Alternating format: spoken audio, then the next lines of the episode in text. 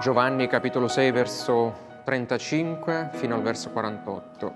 Gesù disse loro: io sono il pane della vita. Chi viene a me non avrà più fame e chi crede in me non avrà mai più sete. Ma io ve l'ho detto, voi mi avete visto, eppure non credete. Tutti quelli che il Padre mi dà verranno a me, e colui che viene a me non lo caccerò fuori. Perché sono disceso dal cielo non per fare la mia volontà, ma la volontà di colui che mi ha mandato. Questa è la volontà di colui che mi ha mandato, che io non perda nessuno di quelli che egli mi ha dati, ma che li risusciti nell'ultimo giorno. Poiché questa è la volontà del Padre mio, che chiunque contempla il Figlio e crede in Lui abbia vita eterna, e io lo risusciterò nell'ultimo giorno. Perciò i giudei mormoravano di lui perché aveva detto: io sono il pane che è disceso dal cielo. Dicevano: non è costui il figlio di Giuseppe, del quale conosciamo il padre e la madre? Come mai ora dice: io sono disceso dal cielo? Gesù rispose loro: non mormorate tra di voi. Nessuno può venire a me se il Padre che mi ha mandato non lo attira, e io lo risusciterò nell'ultimo giorno. È scritto nei profeti: saranno tutti istruiti da Dio. Chiunque ha udito il Padre e ha imparato da Lui viene a me, perché nessuno ha visto il Padre se non colui che è da Dio. Egli ha visto il Padre. In verità vi dico, chi crede in me ha vita eterna. Io sono il pane della vita. Amen. Vogliate sedervi?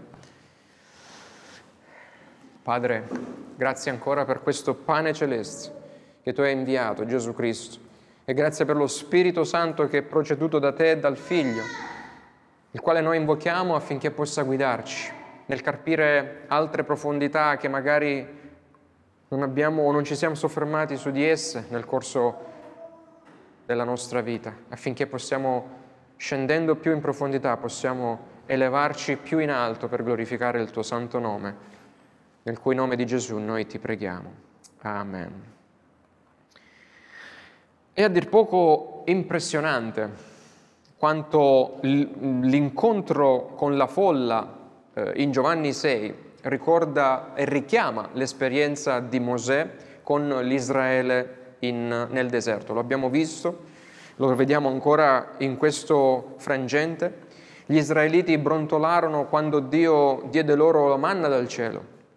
In questo capitolo vediamo la stessa tensione nei giudei appena sfamati da Gesù con la moltiplicazione dei pani e dei pesci. E in entrambi i casi la gente si preoccupava di cosa? Della soddisfazione del loro bisogno terreno.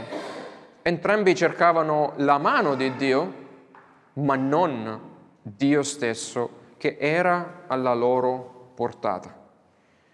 Gli israeliti risposero alla manna chiedendo a Mosè: dacci della carne adesso. La gente ai tempi di Gesù chiedeva: dacci sempre di questo pane, mostraci altri segni. L'insoddisfazione degli israeliti nei confronti di Mosè cosa portò? Portò loro alla ribellione. La folla di Giovanni 6 rigetta Gesù e alla fine i loro capi lo consegnano per essere ucciso. Ma ancor più triste è la realtà che il modo in cui gli israeliti reagirono a Mosè e gli ebrei reagirono a Gesù rispecchia il modo in cui le persone ancora oggi reagiscono nei confronti di Dio e della Sua parola: ribellione.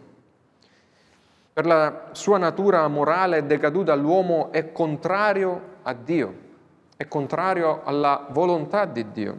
Ecco perché quest'oggi vedremo assieme tre importanti verità che questi versi, che Cristo ci dice, ci insegna in questi versi. Ci dice tante cose, ci insegna, tante dottrine sono contenute in questi pochi versi, ma noi ci soffermeremo solo su tre aspetti: sul come si va a Lui e chi è che va a Lui, ossia chi è che viene salvato.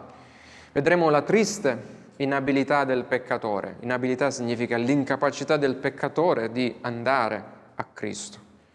Vedremo la confortante però sovranità di Dio. Ovviamente noi non siamo capaci di andare a Lui, ma è Lui che viene a prenderci per portarci a Cristo.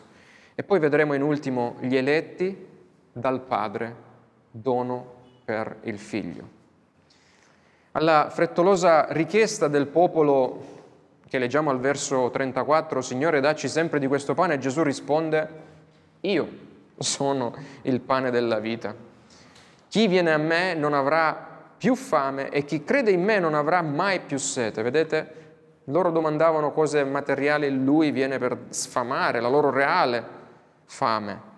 In questa prima delle sue 7 affermazioni conosciute come i 7 io sono il pane della vita e così via, riportate da Giovanni, Gesù ha detto chiaramente che alla fine è lui il pane disceso dal cielo, quella famosa manna puntava a lui quando era stata mandata nel deserto per sfamare proprio eternamente il peccatore. Coloro che avrebbero voluto non patire più fame nell'anima sarebbero dovuti andare a Lui e credere a Lui.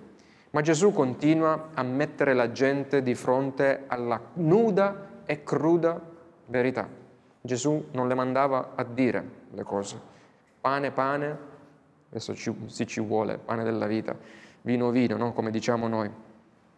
Egli dice al verso 36, ma io ve l'ho detto, voi mi avete visto, eppure non credete.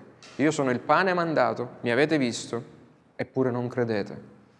Riflettiamo un po', questa folla era stata con Gesù ed essi si erano seduti molte volte sotto il suo insegnamento e avevano visto i suoi miracoli molte volte, ma non avevano ancora creduto. Come mai tanta durezza e cecità? Mi ricordo quando ho iniziato a leggere la Bibbia, ovviamente Dio iniziava a lavorare in me e dicevo, avessi avuto la possibilità di stare lì con Lui, con i discepoli, con le folle, ma io sarei corso a Lui, mi sarei abbracciato ai suoi piedi. Stupido me. Poi, leggendo ancora di più la Bibbia, mi vidi in mezzo alla folla che gridava crocifiggilo, crocifiggilo. Quella era la mia posizione, o sarebbe stata la mia posizione. Come mai tanta durezza? Come mai tanta cecità? Ce lo spiega lo stesso Gesù al verso 44. È per via della triste inabilità o incapacità del peccatore proprio di credere in Dio. Gesù fa una chiara quanto sorprendente affermazione usando una, si chiama proposizione negativa universale, cioè dice una verità che vale per tutti sulla faccia della terra, tutti i nati d'uomo, nessuno, dice lui, nessuno può venire a me e nessuno significa cosa? Nessuno. Nessuno può andare a Lui di sua spontanea volontà. Questa è la scioccante, pura verità. Però, dice, almeno che il Padre che mi ha mandato non lo attira e io lo risusciterò nell'ultimo giorno. Tale folla rappresenta l'intera umanità moralmente decaduta in Adamo che se lasciata a se stessa non ha nessuna capacità né interesse di credere nel secondo Adamo, nel pane della vita, nel Figlio di Dio, nel Dio incarnato, almeno che Dio Padre non fa qualcosa in e per quel peccatore, per quelle ossa secche, per quello come me, quelli come me che avrebbero gridato o che hanno gridato crocifiggilo, crocifiggilo. Se potessimo capire l'importanza di questo singolo versetto, verso 44 della Scrittura, tutte, e ce ne sono altri come questo, ma se capissimo solo questo, tutte le battaglie teologiche nel tempo, nel corso dei secoli, mosse contro le tanto incomprese, odiate quanto benedette dottrine dell'elezione, della sovranità di Dio, dell'umana responsabilità, svanirebbero. In quanto creatura di Dio, l'uomo naturale è sempre, sempre responsabile davanti a Dio. È responsabile di amarlo, di obbedirgli e di servirlo. E come peccatore è responsabile di pentirsi e credere al Vangelo, ricevere cioè il pane della vita che gli è stato inviato. Tuttavia però, dopo che il peccato ha devastato, sappiamo, il cuore di ogni uomo, il peccato è così irrimediabilmente corrotto il tutto di noi, in ogni nostra parte, i teologi la chiamano totale depravazione, cioè totale corruzione di tutto il nostro essere. Questo non significa che non possiamo fare qualcosa di buono, ma siamo contaminati in ogni parte di noi, che l'uomo naturale peccatore non è più moralmente in grado di amare e servire Dio come dovrebbe. E se lasciato a se stesso, non può più pentirsi, né credere, né andare a Cristo. Non a caso Gesù, e non Giovanni Calvino, che è vissuto 1500 anni dopo Gesù, ma Gesù stesso predica in questi pochi versi tutti i famosi 5 punti del Calvinismo.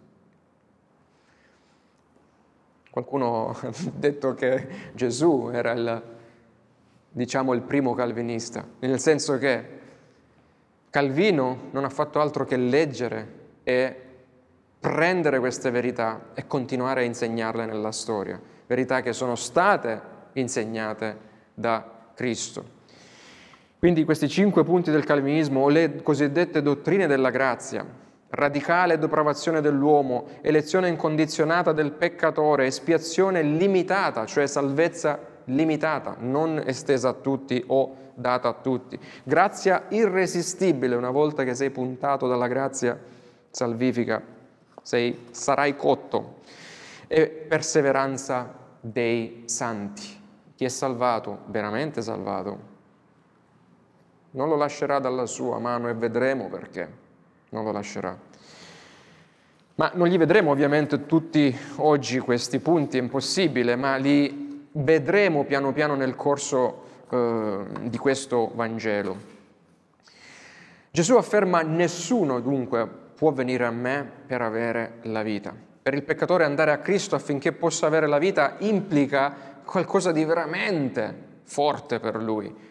Implica il realizzare la sua terribile condizione davanti a Dio. Spesso uso questa analogia. Nessuno va da un dottore o un cardiologo se non ha ricevuto un infarto o non ha un problema.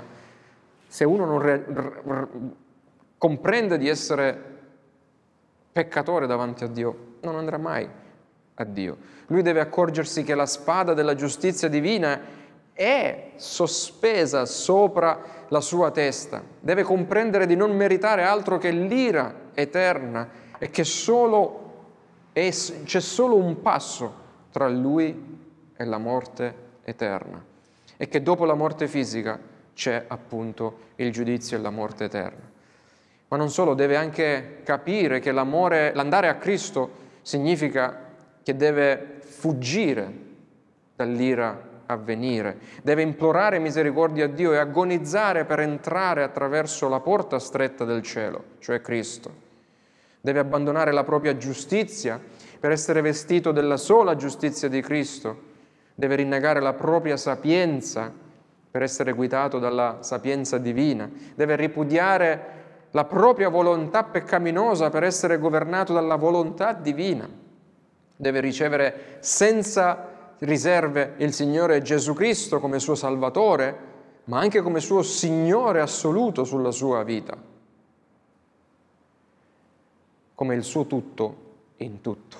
E pensate che un peccatore lasciato a se stesso può fare tutto questo?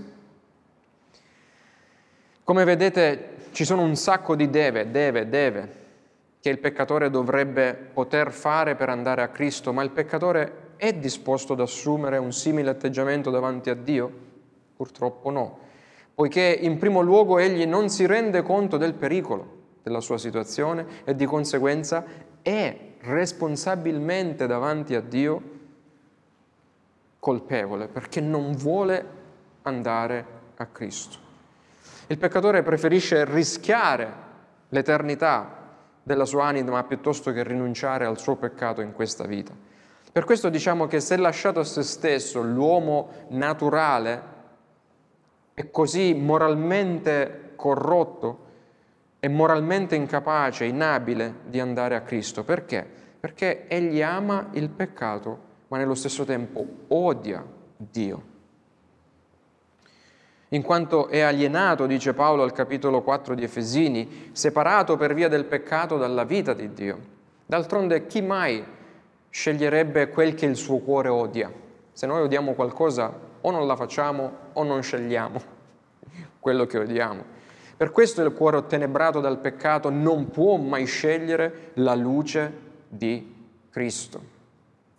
Ecco perché Gesù afferma: nessuno può venire a me, almeno che non lo attira il Padre mio che mi ha mandato. Tuttavia, a questo punto potremmo chiederci: ma allora, se l'uomo per sua natura morale non può andare a Cristo, se non ce la fa proprio, non è nelle sue possibilità, perché dunque Dio lo giudica e lo condanna per qualcosa che in nessun modo è in grado di fare?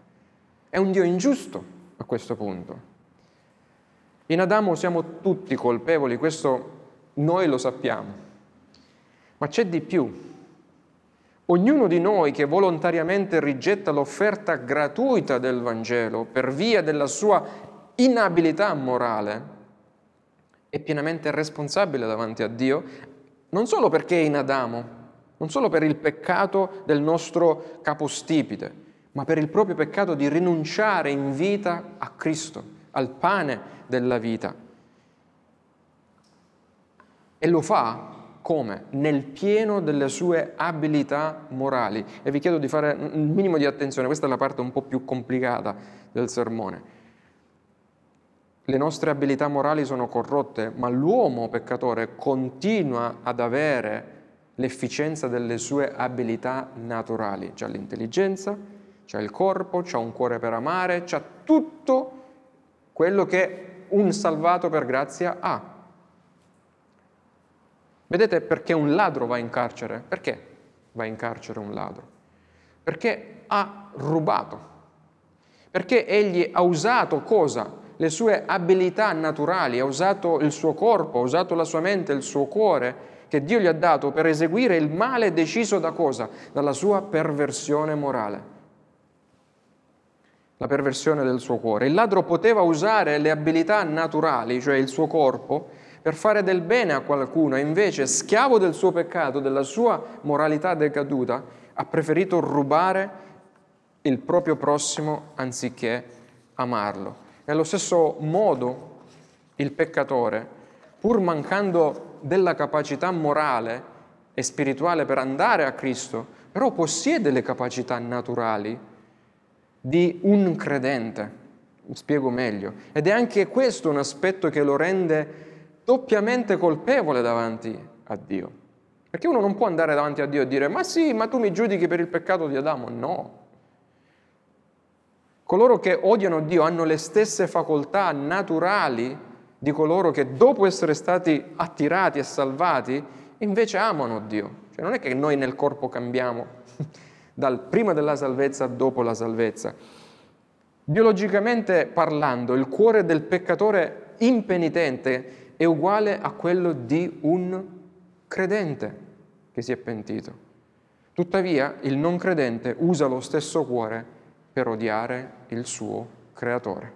Vedete, sto cercando di farvi comprendere la giustizia del giudizio di Dio di fronte ad un peccatore che volontariamente rifiuta di andare a Cristo. Non può, ma volontariamente rifiuta di non andare. È vero che lui nasce già sotto il giudizio perché è in Adamo, ma mentre egli vive il peccatore si rende responsabile e colpevole egli stesso per il suo rifiuto di credere in Cristo e amare Dio. E questo è il cosiddetto peccato contro lo Spirito Santo: rifiutare, rigettare, rinnegare Cristo, contro cui non c'è perdono. L'uomo naturale è dotato di ogni razionalità, è dotato di una coscienza capace di distinguere, la Bibbia ci insegna, tra bene e male, secondo la propria moralità, ed è in grado di soppesare questioni eterne perché è un essere responsabile, creato da Dio come essere responsabile, ed è anche perché possiede queste facoltà che dovrà rendere conto a Dio, dice Paolo ai Romani capitolo 14, 12. Ma dopo aver visto questa inabilità, questa sconfortante realtà che l'umanità intera non è capace di andare a Cristo, riceviamo ora il nostro secondo punto, un punto di speranza, nel vedere assieme la confortante sovranità di Dio nel salvare il peccatore inabile di salvare se stesso. Vedete quanto è importante comprendere queste dottrine della grazia, cosiddetto calvinismo, 5 punti del calvinismo. Questa è la parola di Dio. Se non comprendiamo queste, che conforto abbiamo? Mi ricordo quando il Signore aveva aperto la mia testa, dopo un po' di anni che ero stato salvato, arrivò un fratello, testa nel senso comprensione di queste dottrine, arrivò un fratello e disse, e adesso che sei cosiddetto calvinista, riformato, cosa è cambiato nella tua vita? Wow, cosa è cambiato? Che io vivo la mia salvezza meglio, so qual è l'opera di Dio che ha fatto in me. E prima ero sempre spaventato, come se la salvezza dipendesse da quello che io facevo. Quale tragedia per l'umanità se il verso 44 si interrompesse dopo le parole «Nessuno può venire a me». Boom. Che tragedia sarebbe stata se nessuno, se Gesù avesse terminato il suo discorso lì. Ma Gesù continua con parole di speranza. È vero, nessuno può venire a me, ma il Padre mio è colui che lo attira e lo afferra di peso il peccatore morto nelle sue colpe e peccati e lo porta a me, così che io possa risuscitarlo nell'ultimo giorno. Il Padre elegge a salvezza il peccatore, il Padre mediante il suo Spirito lo porta a Cristo e Cristo lo salva e se lo tiene stretto per l'eternità. La salvezza è completamente un'opera, grazie a Dio, sovrana, trinitaria. Riposate in questo. Lo studioso umanista Erasmo da Rotterdam, se ricordate questo nome che abbiamo studiato in novembre con gli studi sulla Riforma, era un contemporaneo di Lutero. Fallendo di comprendere il significato del verbo attirare proprio in questo verso, contribuì a oscurare la confortante dottrina della sovranità di Dio che emerge da questo ed altri versi. Se noi un giorno, quando siamo stati salvati, siamo stati indottrinati nel dire tu puoi perdere la salvezza, è proprio per errori come questo, di interpretazione di questi testi. E quanto male vi hanno fatto queste dottrine sbagliate? A me tante. Erasmo, sostenendo che Dio aveva concesso al non credente la libertà di scelta, di andare a Cristo, cioè il famoso libero arbitrio, aveva tragicamente spostato il peso della salvezza divina sulle spalle del misero peccatore. Tocca a te. Dio te la mette lì. Se vuoi la prendi, se no Dio non può fare niente. Deve rispettare la tua decisione. Questo è un bel Dio sovrano.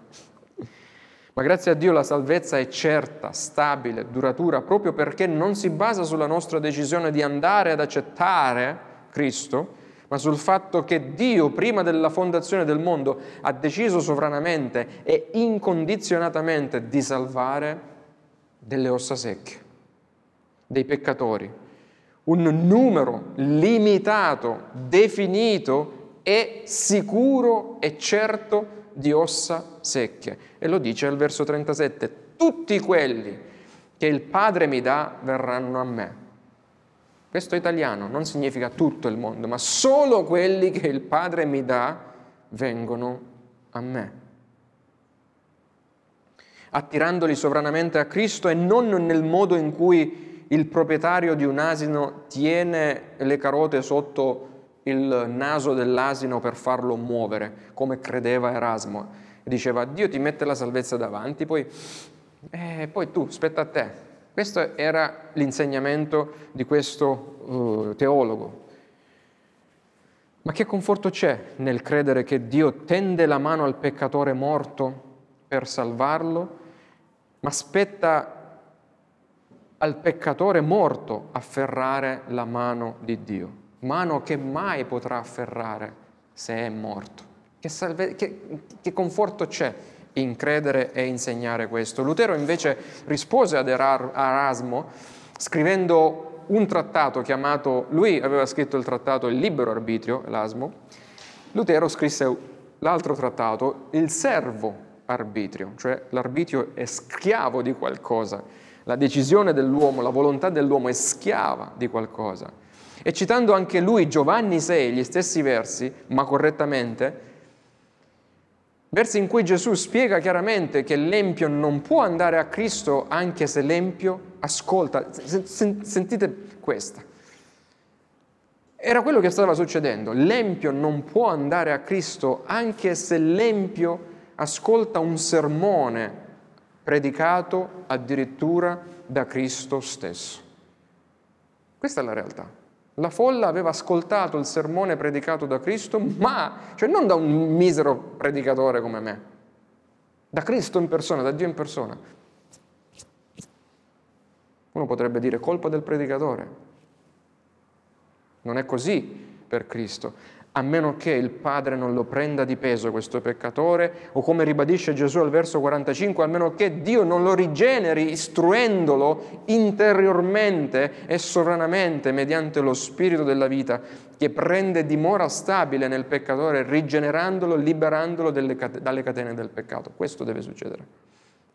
Per cancellare la dannosa dottrina di questo libero arbitrio, che ahimè anche tanti fratelli, sorelle evangelici credono, è utile soffermarci sul significato della parola attira, del verbo attira nel verso 44. Lo stesso verbo è usato sempre da Giovanni, capitolo 21, per descrivere il trasportare, o meglio il trascinare a riva la rete piena di grossi pesci. E non è che la rete dice, ma vieni a riva, i pesci andavano nella direzione opposta, in mare profondo, e invece questa rete è stata trascinata contro la volontà sulla riva. In Atti 16:19 è usato per descrivere l'atto in cui Paolo e Sila sono coattamente trascinati davanti alle autorità civili. Ancora in Giovanni 18:10 lo stesso verbo è usato quando Pietro tira fuori la spada dal suo fodero. E vedete, in ogni episodio, in ognuno di questi episodi, c'è l'idea di una resistenza attiva da una parte e di una forza superiore che vince tale resistenza dall'altra. Gesù sta insegnando che seppur l'uomo peccatore è resistente a Dio, Dio però è sovrano. E se lui ha deciso di salvare quel tal peccatore, non importa quanto secche siano le sue ossa, come dice Ezechiele, ed erano molto secche, se non c'era proprio un filo di vita, lui lo salva senza chiedere il suo permesso. Perché la conversione a Gesù è un'opera sovrannaturale che conta sulla sola potenza sovrana di Dio. Per questo tutta la gloria non può che andare a Dio soltanto. Cosa significa allora essere attirati a Cristo da Dio? Dio ci tratta per caso come se fossimo delle marionette? Annulla totalmente la nostra volontà, come se io prendo un oggetto e lo sposto di qua, ci tratta come oggetti, violando la nostra volontà, trascinando noi peccatori al Salvatore con la sola sua forza esteriore? La conversione è come un uomo che viene arrestato nella sua casa, messo in manette e trascinato nella macchina dalla polizia. È questo che fa Gesù, Dio con noi? No, assolutamente. Dio non ci tratta come marionette, ma Egli attira uomini e donne a Cristo, cambiando con la sua grazia i loro cuori, liberandoli dalla schiavitù sovranamente, dalla schiavitù del peccato loro. Atti 16:14 ci descrive la conversione di Lidia ed è detto che il Signore aprì il suo cuore, che era chiuso ovviamente. Questo è ciò che Dio fa nelle varie conversioni, apre i cuori refrattari a Cristo.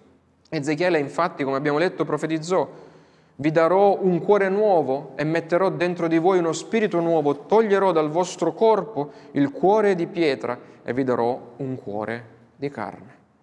Il chirurgo sovrano è Dio. Noi siamo morti sulla barella, il cuore è di pietra e Lui ci mette un cuore nuovo. I teologi associano la conversione di un cumulo di ossa secche alla chiamata efficace di Cristo.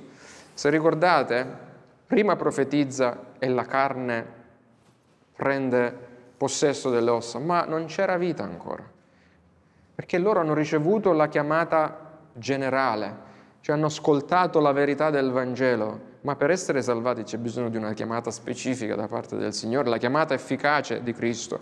Un buon esempio è la conversione di Matteo, l'esattore delle tasse che era seduto al banco delle imposte nella città di Capernaum, dove Gesù abitava.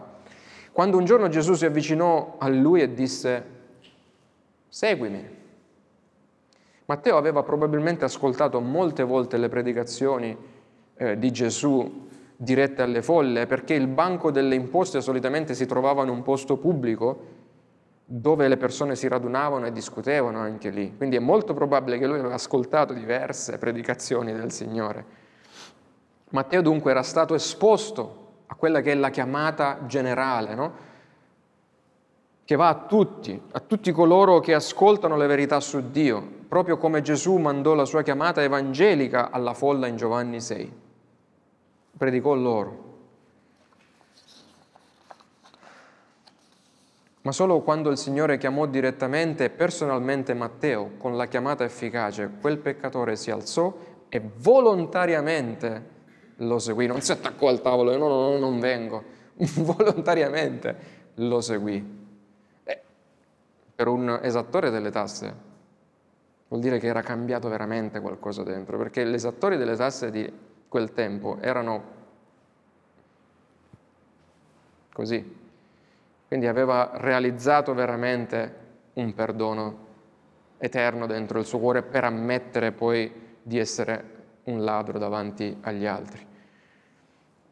Senza dubitare lo seguì con gioia, perché il suo cuore era stato precedentemente cambiato dal potere di Dio. Dio esercita la sua sovrana chiamata efficace tramite la sua potenza, la potenza del suo spirito, che vince la nostra resistenza, l'ipocrisia, apre i nostri occhi sulla nostra condizione di perdizione, vince il nostro orgoglio naturale, in modo che Egli sia pronto, cioè noi siamo pronti ad andare a Cristo. E noi andiamo come? Con i nostri meriti? Io ti ho scelto. Tu l'hai messa lì, ma io me la sono presa. No, andiamo con mani vuote come mendicanti, nudi, sporchi e crudi come siamo, per essere ripuliti dal nostro Signore. Perché lo stesso Spirito Santo che prima vivifica, poi crea nel peccatore la fame del pane della vita.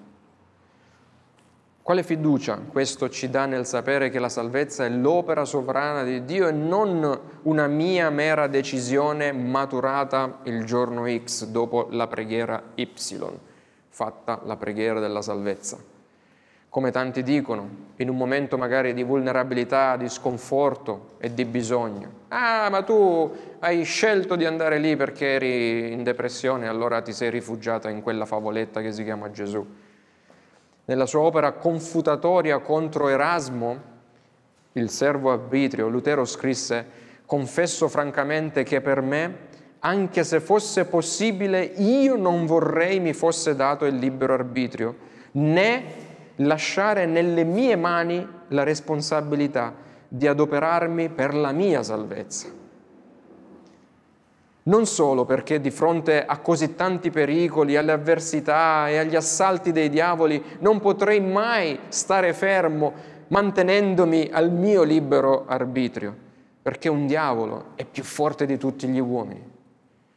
Ma ora che Dio ha tolto la mia salvezza dal controllo della mia volontà e l'ha messa sotto il suo controllo, e ha promesso di salvarmi, non secondo il mio operato, ma secondo la sua stessa grazia e misericordia sovrana, io posso avere la confortevole e più sicura certezza che Egli è fedele e non mi mentirà, e che Egli è grande e potente, in modo che nessun diavolo o opposizione alcuna possano vincere contro Dio o strapparmi da Lui.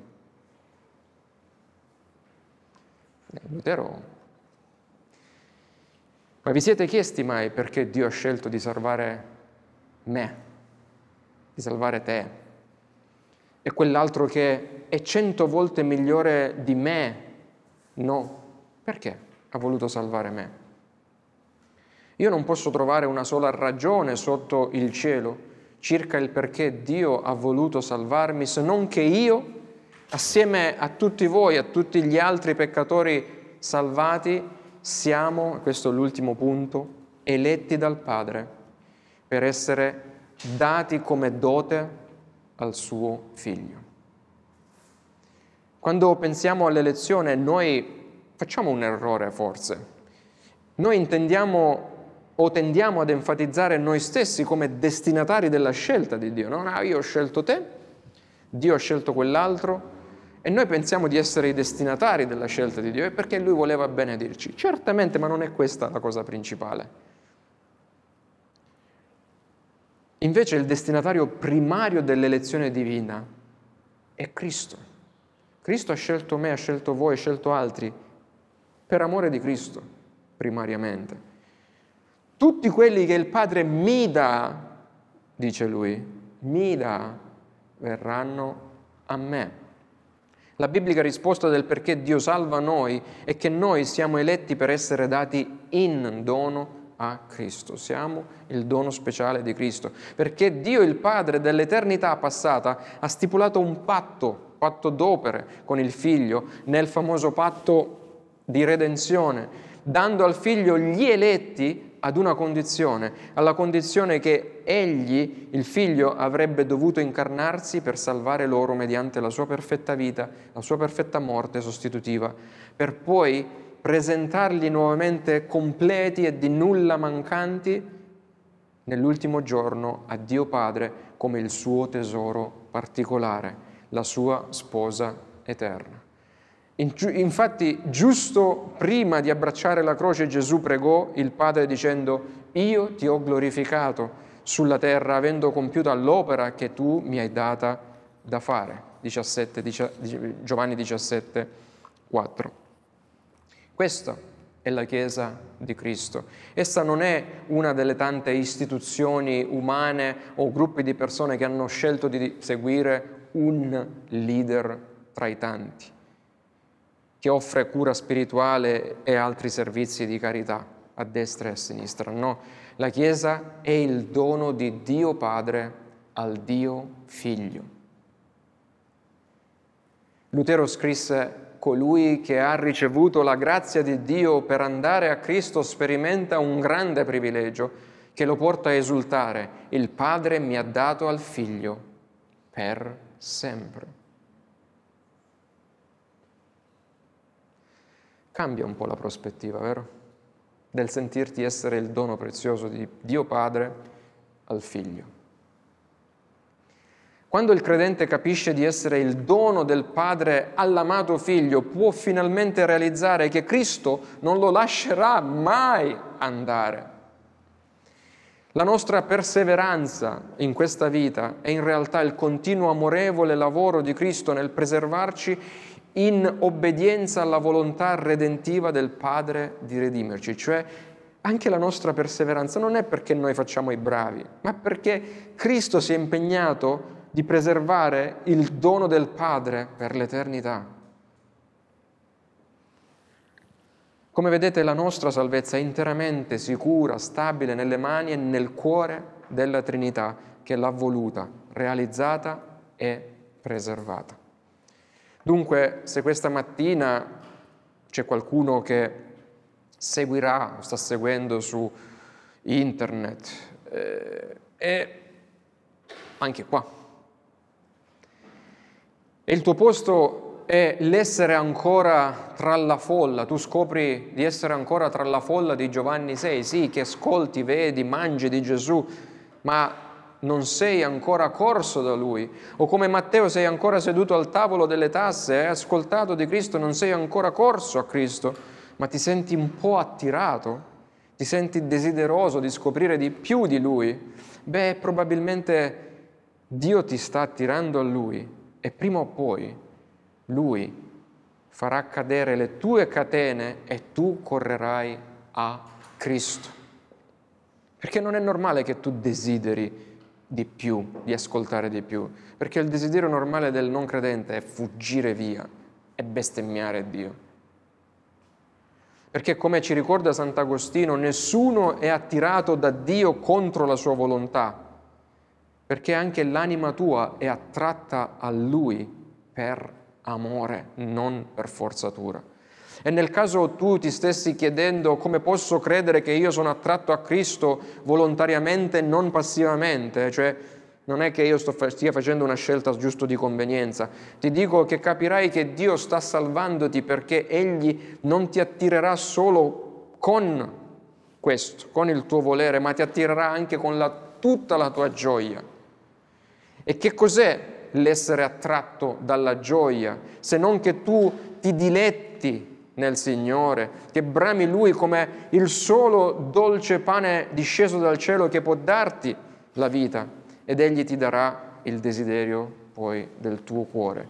Una persona è attratta a Cristo quando tale persona si diletta nella verità di Cristo, quando si diletta nella beatitudine di Cristo, si diletta nella giustizia, nelle delizie della vita eterna. Non hanno forse i nostri sensi e il nostro corpo e l'anima dei piaceri che bramano di essere soddisfatti? E allora dammi un marito che ama la sua moglie, una moglie che ama il suo marito, che la desidera, che sospira per lei, quale fonte del suo essere. Dammi un esempio del genere e ti dimostrerò che così è quel tal peccatore attirato da Dio e che corre a Cristo non solo per necessità, ma anche con tutto il suo gioioso amore per il suo Salvatore. E lì comprendi di essere salvato. E io ricordo che scendevo da casa al mio posto di lavoro un giorno, mi fermai e fui scioccato e dissi: wow, qui è successo qualcosa, perché io provo gioia in Cristo, la mia mente è sempre su Cristo, su quello che sta facendo nella mia vita. Qua è successo qualcosa. Non era un lavaggio di cervello, era un lavaggio di cuore che Lui stava facendo. Se invece sei stato già salvato dalla grazia, e per grazia, attraverso la fede, continua ad affidarti a quella grazia, sapendo che tu sei il dono del Padre al Figlio e che sei andato a Cristo per la sua grazia irresistibile. E ora Cristo non ti lascerà mai più, perché Egli custodirà, amerà e nutrirà per sempre il dono prezioso che il Padre gli ha dato. Vogliamo pregare. Padre, ancora grazie per averci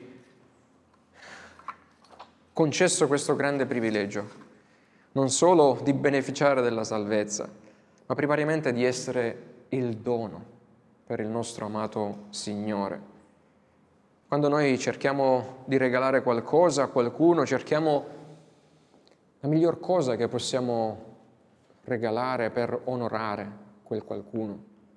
E poi guardiamo a noi stessi e vediamo questo dono misero qual tal siamo e diciamo: wow, hai scelto proprio noi, così come siamo, per magnificare, esaltare la tua grazia, e Cristo ha pagato tutto il prezzo che ha pagato per avere proprio questo dono rotto, dono che però verrà glorificato, reso perfetto, proprio perché l'amore, l'unione, l'unità tra Cristo e la Chiesa sarà così intima per l'eternità